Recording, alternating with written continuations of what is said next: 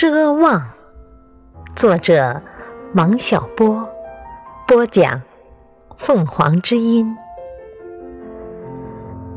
那一天，我二十一岁，在我一生的黄金时代，我有好多奢望。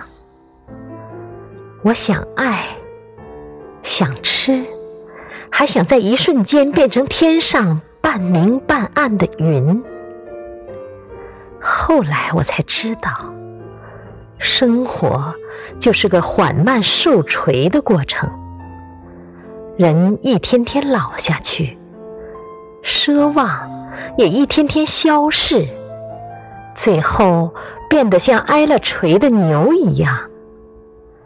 可是，我过二十一岁生日时，没有预见到这一点。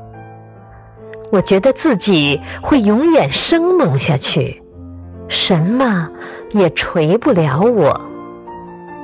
节选自王小波《黄金时代》。